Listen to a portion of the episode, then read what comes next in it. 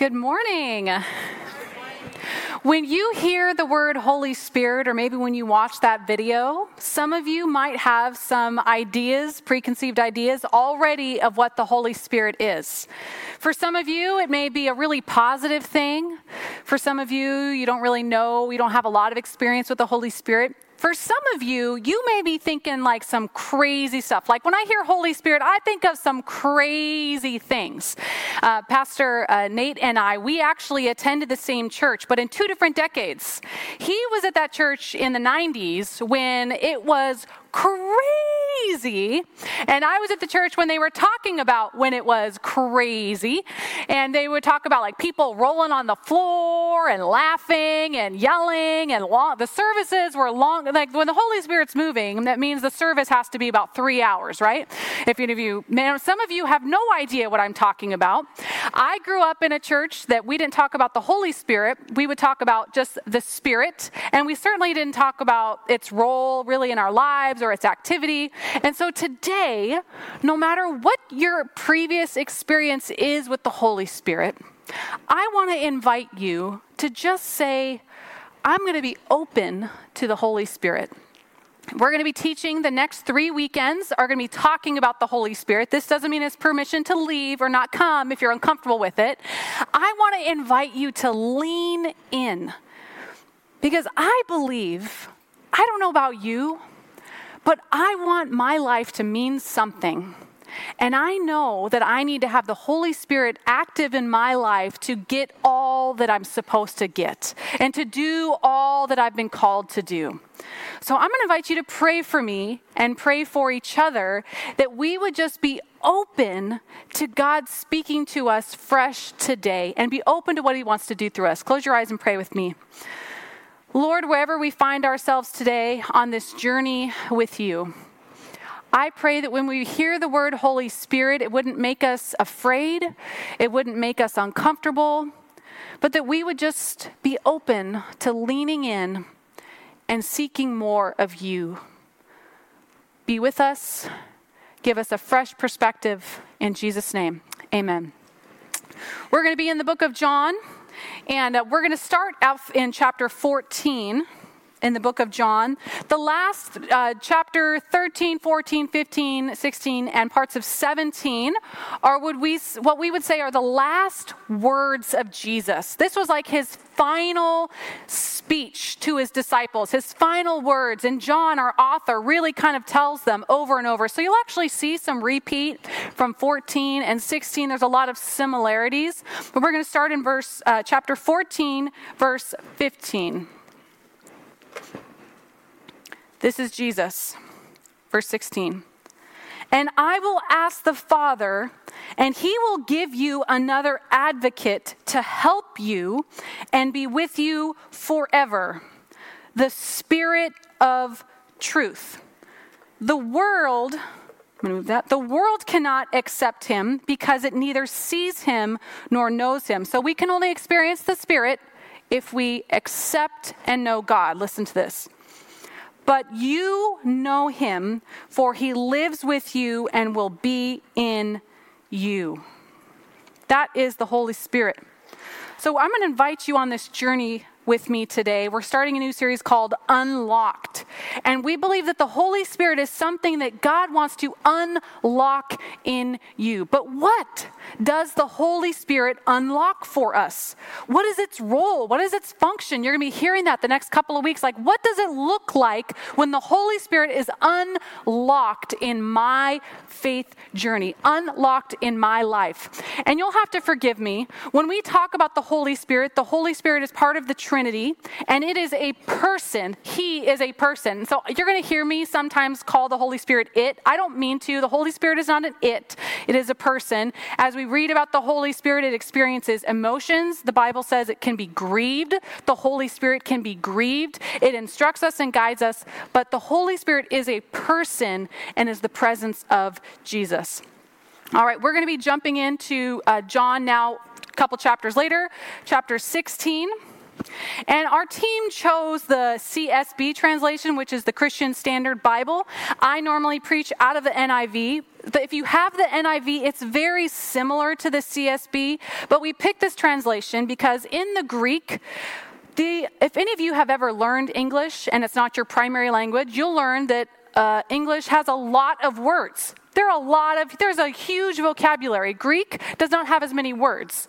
So, as translators read the original text in Greek, they translate words in different ways. And so, we picked the CSB because we liked the choice of the words that the translator used. And I'll uh, spell that out for you a little later. You'll see that if you're reading through in the NIV.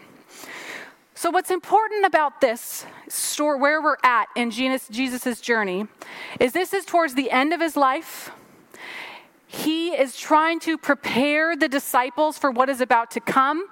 In these final chapters in John, he's talking about the persecution that is going to be coming their way. He's talking about the Holy Spirit, which is what we're talking about today. And he's trying to prepare them for something that they don't fully understand. And you'll see that as Jesus says, You don't even understand. Verse 5, we're going to jump in. But now I am going away to him, that's God the Father, who sent me. And not one of you asked me, Where are you going? Yet because I have spoken these things to you, sorrow has filled your heart. You see, the disciples did not want Jesus to go. When they thought the Messiah was coming to build a new kingdom, they thought they were about to be a part of the new empire, that he was going to overthrow Rome and create this new empire. And so they're like, wait, Jesus, that wasn't part of the plan. The Messiah was supposed to come and build a whole new kingdom, and then we were going to like reign with you. And that was going to be awesome to reign with you. So they're sad. They're like, what do you mean you're going away, Jesus? Verse 7 Nevertheless, I am telling you the truth. It is for your benefit, what? That I go away.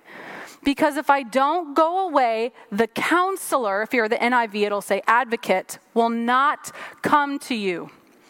If I go, I will send him to you. When he, the Holy Spirit, comes, he will convict the world about sin, righteousness, and judgment about sin because they do not believe in me, about righteousness because I am going to the Father and you will no longer see me, and about judgment because the ruler of this world has been judged. I still have many things to tell you, but you can't bear them now. This was like bad news enough, Jesus. Yeah, we cannot bear them now. Thank you, Jesus. You're going away. You're sending someone we haven't met yet. But this is what he says in verse 3 to 13. When the Spirit of truth comes, he will guide you into all the truth. For he will not speak on his own. The Holy Spirit does not act outside of the will of God or Jesus. It is all together. For he will not speak on his own, but he will speak whatever he hears. He will also declare to you what is to come. He will glorify me because he will take from what is mine and declare it to you. Everything the Father has is mine. This is why I told you that he takes from what is mine and will declare it to you. You see, Jesus said, difficult times are ahead. Persecution is going to come. Some of you are going to face horrible, horrible death. Some of you are going to face jail time, but I am going to send my spirit to be your counselor and your advocate and your peace in the midst of your trouble. If you are facing trouble today, if you are in a difficult situation, can I say you don't need less of God's spirit in your life? You need more of God's spirit in your life. You need more of the Holy Spirit to come into your life to give you peace and counsel and wisdom and all of these things. You see, the Holy Spirit shows us the better way. He shows us the better way into all truth. See, look at this. This is what's so crazy. Nevertheless, I am telling you the truth. It is for your benefit that I go away. How? How could it be beneficial for Jesus to no longer be physically present on the earth? Well, if I don't go away, then the counselor will not come. You see, Jesus came for a very specific purpose, and when he left, the Spirit was sent out, and he would convict the world about sin, righteousness, and judgment. I remember I was part of the, the same church that I was telling about that Pastor Nate and I were a part of. And I had been on staff for about six or seven years. And we had just, our lead pastor had resigned, and we didn't have a lead pastor. And a lot of our staff were also resigning. It was like, I felt like every month another staff member was like, We're leaving. And then, so what happens when pastors leave? Then people leave. I had, I was serving as the kids pastor at the time, and one of my key volunteers comes up to me at their serving and they take a break and they're like, Hey, I just want to let you know this is our last Sunday. I'm like, Oh, what's going on? They're like, Well, just like everyone's leaving, so I think it's time for us to go. And I'm like, You're leaving because everyone else is leaving? Like, come on. And it was very frustrating and very hard. And so I thought, Well, am I supposed to go? Am I am like, is God's plan and his work done with me here? Do I need to go somewhere else? And so I started working on my resume. I was looking at what other jobs were out there. And we got to the month of January and we had um, 6 a.m. prayer meetings because how many of you know you can only pray effectively if it's 6 a.m. in the morning, right? I had a four month old at the time, and so w- childcare does not open that early. And so here I am with my little stroller in this car seat. Thank God. My prayer was also keep my baby asleep during this prayer time. But I remember it was a very critical moment. I had my resume ready. There was a couple of other churches that had uh, kids pastor openings that I was like, "Well, God, is this your will? I need you I need you to speak, Lord." I need you to confirm if you want me to stay or you want me to go. And I'm just praying at this 6 a.m. prayer meeting. I was probably also partially falling asleep because it's 6 a.m. and I have a four month old at home. And I remember praying, and at the end of the the morning, I had really asked God to just make it super clear. Have you ever been there before? You're like, God, I'm not that great at being like hearing your voice, so I need you to idiot proof your plan because otherwise I'm going to miss it. and at the end of the prayer meeting, a lady came up to me and she said, something to the effect of, I, I wish I could remember exactly what it was, but it was something to the effect of, God's got a vision for here at this church, and I don't want you to miss it. And it was in that moment, what she said, I was like, okay, God, I guess I'm staying. Like, I buried my resume, I stopped looking at jobs, and I said, God, I'm just to stay planted here because even though everyone else is leaving, call- you've idiot proofed it enough, you've called me to stay. So I'm to stay. I'm to stay in the midst. And about a month and a half later, our new pastor came in. And that pastor gave me my first opportunity to preach on a Sunday. That pastor promoted me from the kids pastor to the family life pastor, and from the family life pastor to the executive pastor. And I got to see incredible leadership opportunities that I didn't have under the previous leadership. And so, God, imagine if I had missed that. Imagine if I had not even asked God, I just did what everyone else was doing. And yet God spoke to me and I obeyed, even though it was hard. Those six weeks until that lead pastor came were still very hard because I still had volunteers. Our volunteer numbers were low, so I was serving way more in the kids' classroom than outside the kids' classroom.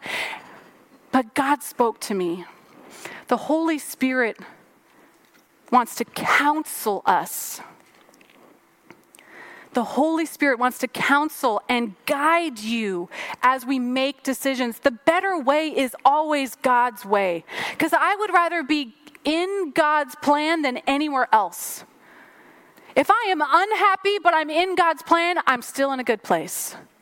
And if I'm happy and on God's plan, thank the Lord that it's a good season and I'm in God's plan. God's plan, the Holy Spirit through his small voice. And you may be saying, like, how do I even hear the Holy Spirit? There's a couple of ways that I've seen in my life and that we see in the scriptures. First, we'll see there's these still small voices, like a whisper. It talks about the whisper or an angel. I've never actually had an angel appear to me. That's not been my experience. If you have, I would love to talk to you about your personal experience. But also, the still small voice. Another way that God speaks to us is through confirming it through others. We may have a thought in our mind like, I wonder if that's God's will. and someone, we may share this with someone, and that person may either confirm it or they may say, like, you are, you've lost your mind. That is not God's will. And I will tell you a third way that we confirm that it's the voice of the Holy Spirit is it's in His Word. The Holy Spirit will never tell you anything that contradicts the Word of God. That's not the Holy Spirit. That's pizza from the night before or something else. The Holy Spirit will never contradict the Word of God. Have you ever read, like in your devotional time, you've read a passage and something new jumps out to you? Like, I never thought of that before. That's the Holy Spirit speaking things to you. Sometimes when we get up here to preach, afterward, you'll tell us, man, I really felt this or I really thought this. That's the Holy Spirit talking to you as the pastor is preaching. That's the Holy Spirit working and counseling us. There, I, we talked a couple of weeks last week about all the missionaries we support, and for some of us that feels so unattainable to think that these people leave the comforts of America and willingly subject themselves to poverty, to depending completely on offerings of people like you and I. And they go to these crazy areas. They raise their children. I've seen people, this one couple I met, they have four young boys. And they went to Turkey, where it's barely legal to be a Christian, depending on the neighborhood you're in. And I think you subjected yourself to that only through their confidence that God spoke to them do they do the such things. In the late 1800s, there was a woman named Lillian. I was reading actually an article about her this week. And she, uh, in about 1910, 1910, she's in her, I think, early 20s at the time she was at her church service and she just was like well, open to being used by God. She was engaged to a pastor, so she's like, that's going to be God's will. And then a speaker who was a missionary in India came to the service and spoke. And in that service, she felt that small voice start to speak to her about going and being a missionary. So she went to her fiance, the pastor, and said, I'm sensing that God wants me to go, and I'm thinking it's Africa. God's laid Africa on my heart to go to. And the hus- the fiance that uh, did not really felt that same calling and was like, "But if you want, we can hold off on the wedding for a year so you can go to Africa." And she still wrestled with it. Then a speaker from Egypt, which is in Africa, got connected with her and she heard about the work of ministry that he was doing there. And they tried to help her. Now, remember, this is 1910. This woman doesn't even have the right to vote. And she's sensing a call to uproot her life and go to Africa. So, what do they? First, they don't know what to do with her. They're like, What do you mean you want to go to Africa? It's 1910. You have no money and no plan, and at this point, no husband to go with you. And so, you know what they tell her to do? This is what they say. And this is this sometimes this works. I'll just say sometimes it works. They say, "Well, just open your Bible and see what it says." No joke. Flip it, you know, draw a hat. We'll see what the Bible says. She opens it to the book of Acts. And wouldn't you know in the book of Acts, the verse that she landed on talked about God going to Egypt. So, she ended her engagement because she knew she wasn't coming back 10 days before the wedding, and she went to Egypt. She spent 50 years in Egypt, and she ran an orphanage there. And in the 50 years, do you think it was easy? No, I am sure it was incredibly difficult. She talks about how there would be days where she would only have one meal a day. She lived completely on the support of people from back home that would send her money. She left there, she went there with $100 in her pocket as a single female missionary in 1910 to Egypt. And yet God worked for her, worked through her. In the 50 years that she was there, did you know that she reached 10,000 orphans through her ministry? I mean, and I,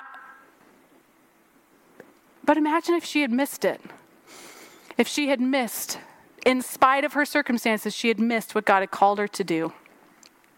You see, when you are in the will of God, there is no better place to be, even if that's in Egypt. even if that's in some place you never thought you would be. The will of God is always the best place to be. Besides counseling us, the Holy Spirit also convicts us. Convicts us. Look at this in verse 8. When he comes, he will convict the world about sin, and not just the world, but the world in us as well, righteousness and judgment. He convicts us about our sin.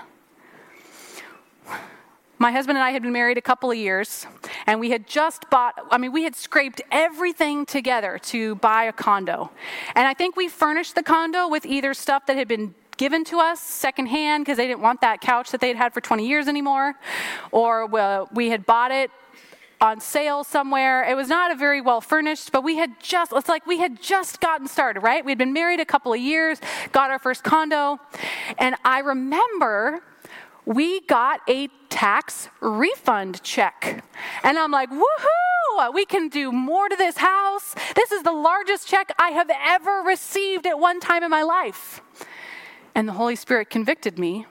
Are you going to tithe on that? I'm like, well, so I kind of did this game in my mind. Like, well, I had already tithed on my income. And so the government, really, this is just money from the government. This isn't my income. And the Holy Spirit said to me, everything that you get is a gift from me.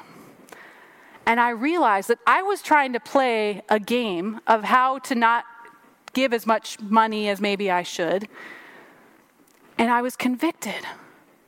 Everything that I own, everything that I have is from God. And the minute that I think that I earned this, I deserve this, this is mine to do with I want, no, no, no, no, no. God convicted me, and I continue to have to go back to that. That it's not about what I do, it's not my money, it's not my retirement, it's not my, my, my. No, it is God's. And I am entrusted and I wish I could say, they say to give with a cheerful heart.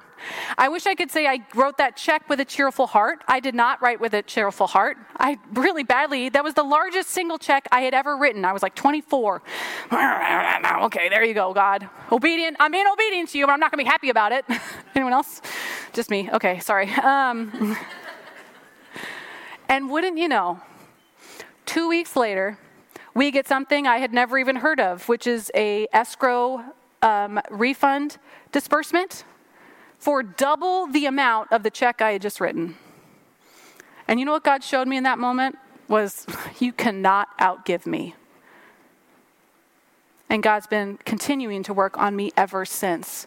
But because I trusted Him and obeyed the Holy Spirit in that moment, God showed up for me when it would have been so easy to spend that money on a lot of good things things that were needed and necessary.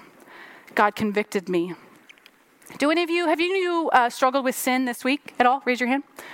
If you're not raising your hand, your sin is lying. you see, the Holy Spirit's job to convict us is for our benefit.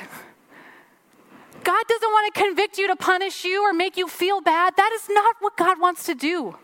And if you feel bad, can I say that's not God? God doesn't want you to feel bad. He wants you to look more like Him. And He wants you to be more like Him because He wants the best for you. God's conviction is meant to purify us of our sin and protect us from our sin.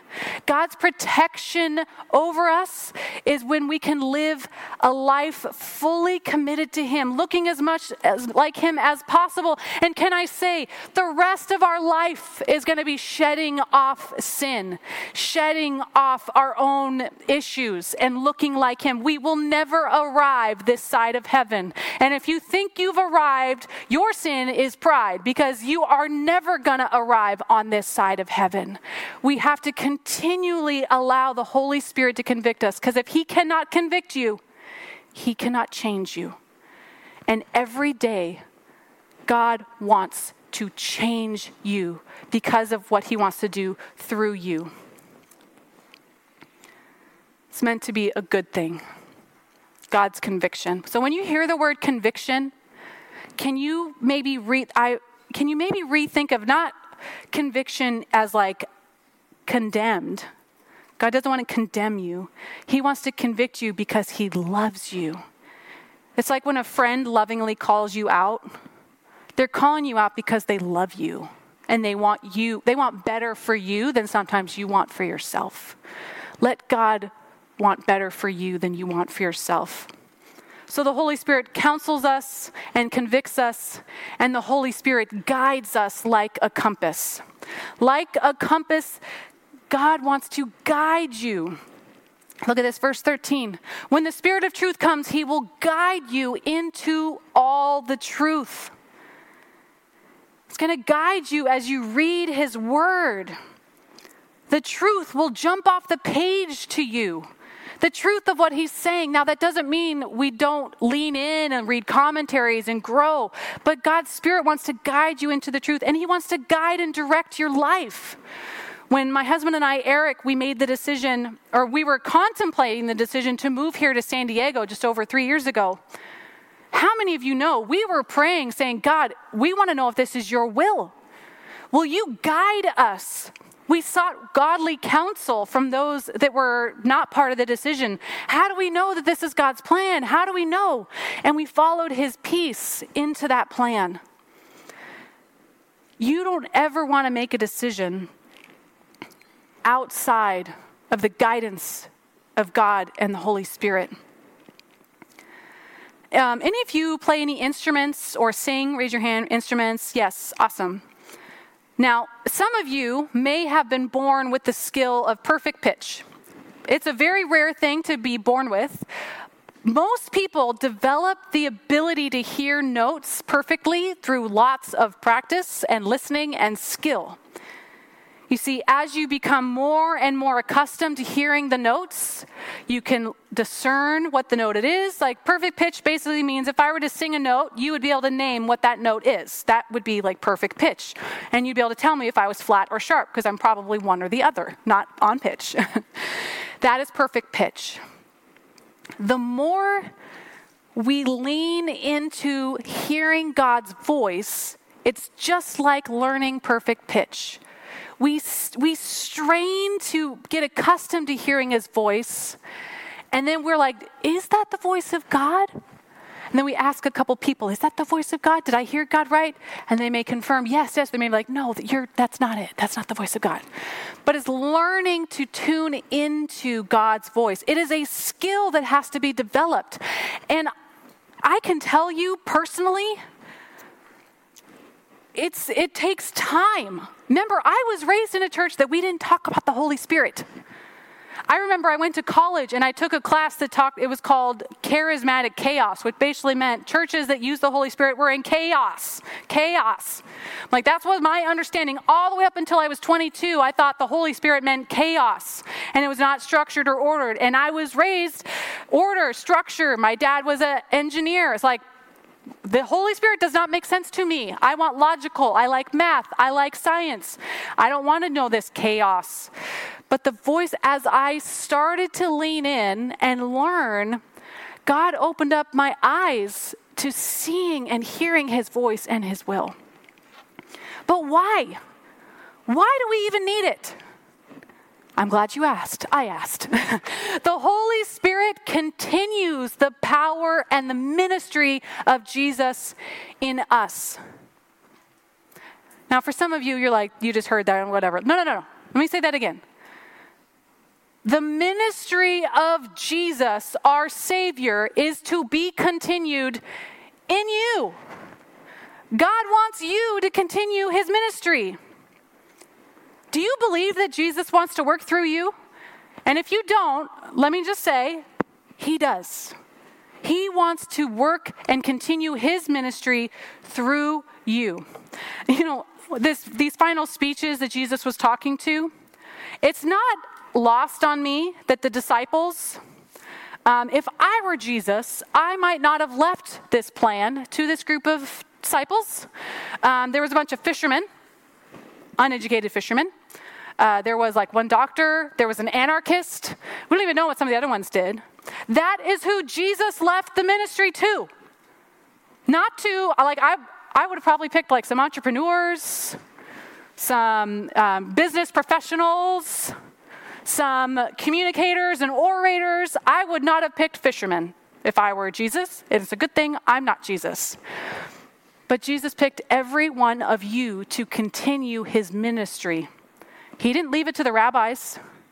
He didn't leave it to the people who knew the Old Testament forwards and backwards and upside down. He left it to people, normal people, to continue his work. And that's all of us. You see, the Holy Spirit's work is for in your workplace, in your home, in your community, in your neighborhood, in the world. God wants to use you wherever you find yourself to continue His ministry. Look at this. Very truly, I tell you, whoever believes in me will do the works I have been doing. If you believe in Jesus, then you will do the works that he has been doing, and they will do this is the one that shocks me. Even greater things than these. Are you to tell me that each one of us, this ragtag group of people, are going to do greater things than Jesus the Messiah? That's, if you're not humbled by that,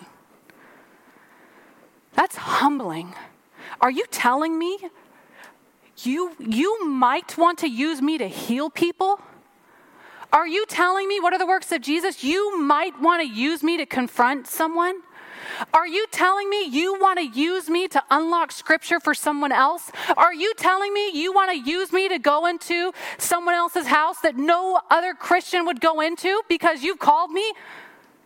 God has called all of us to continue the work of Jesus in our communities and in our lives. We talked about it last week because it's not just for here. We will receive power when the Holy Spirit comes. Why? So that we can be witnesses in Jerusalem. That's here in San Diego. Eh, San Diego. It's a new way to say it, San Diego. And in all Judea, that would be the greater, like Southern California. And Samaria, that's like our neighbor, that'd be like Northern California. Los Angeles might as well be another state, right? And to the ends of the earth. God has given us His Holy Spirit to continue the ministry, not just here and in your life and for you. He's given it to you so that you can do something with it, with your neighbor, with your friend, with your family. God has given you that. The Holy Spirit's job is to give us the power to do these things. About a month ago, I was at a retreat and I had spoken in the morning session and then the evening session i was in charge of closing out the evening service and you know there's something about going away to the mountains where you're not really distracted like cell phone service isn't great and you just get to just sit in god's presence be around other believers and really start to grow and allow God to speak to you. It was at the end of the service, I, I, I felt like we should invite people forward to be prayed over. And so we did that. We invited people to come to the front and just be prayed over. And as I was praying for people, I was walking, I wasn't actually like standing, give me your prayer request, let me pray for you. I just invited them and we, I just went and I put my hand on different shoulders and I was praying for them. And as I was standing there praying, I the whole time I'm like, God, I've seen this happen before. God, give me specific prayers for people. Let me pray for people. So I'd pray for them and I prayed for them, but I had never actually had any of them share with me a prayer request. And then I saw right down center this young girl. She looked like she was maybe 17, 18 years old. And so I was like, I think I should just go ask her and so I walked up and I tapped her on the shoulder and I said, Is there something specific I can pray with you about? And with tears in her eyes, she looks up and she goes, No. I'm like, Okay. All right. So I like backed up. I'm like, Okay, God, I must have really missed you. Whatever. Okay, that's fine. And so other people, I prayed for some other people. A couple other people came up and prayed for me. And about 10 minutes later, she walks up to me as I was just standing there worshiping, and she says, There was something I wanted you to pray with me about. She's like, I know God is calling me to be a pastor, my parents are pastors, and I know how hard it is to be a pastor. And I don't want that for my life, but I know God's called me. So would you pray for me? I said, I would love to pray for you. And I prayed for her right in that moment. I gave her my phone number. I said, I'll be encouraging you. No, the path to becoming a pastor is not easy. Being a pastor is not easy. And she knows full well, being the child of a pastor, it is not easy. And yet, that night, she allowed God to speak to her and be open to her. But think about if I had missed that opportunity. If I had been like, well, she doesn't want prayer, I'm just going to leave this prayer service. Or if I hadn't listened to God's nudge to go and ask her. God wants to speak to us. But if we're not doing anything with God's what, what God's already told us, He's not going to keep speaking to us. He's going to go speak to someone else. And wouldn't you hate to miss out on an opportunity for God to use you in a way you never thought He would use you? There's nothing special about me. Can I just say that? There's nothing special about me. I have just learned to listen to God's voice and do something about it. Let me give you a little clue. If there's someone that you know that has a need, and you say the words, someone should do something about that. Oftentimes, that's the Holy Spirit speaking to you to do something about that.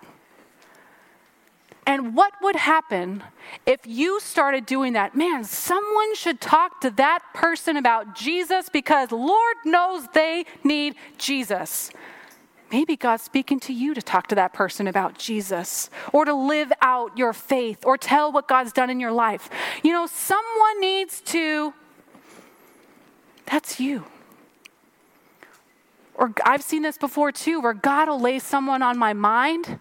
Like they'll just pop up in my mind, and I could either do nothing with it Oftentimes, I've learned now when someone pops up in my mind, I'll just send them a text message, or if I don't have their cell phone, I'll send them a Facebook message to say, hey, to try to like take it less creepy, I'll say, I was thinking about you and praying for you. Just want to let you know. And if God gives me a verse, I'll share a verse.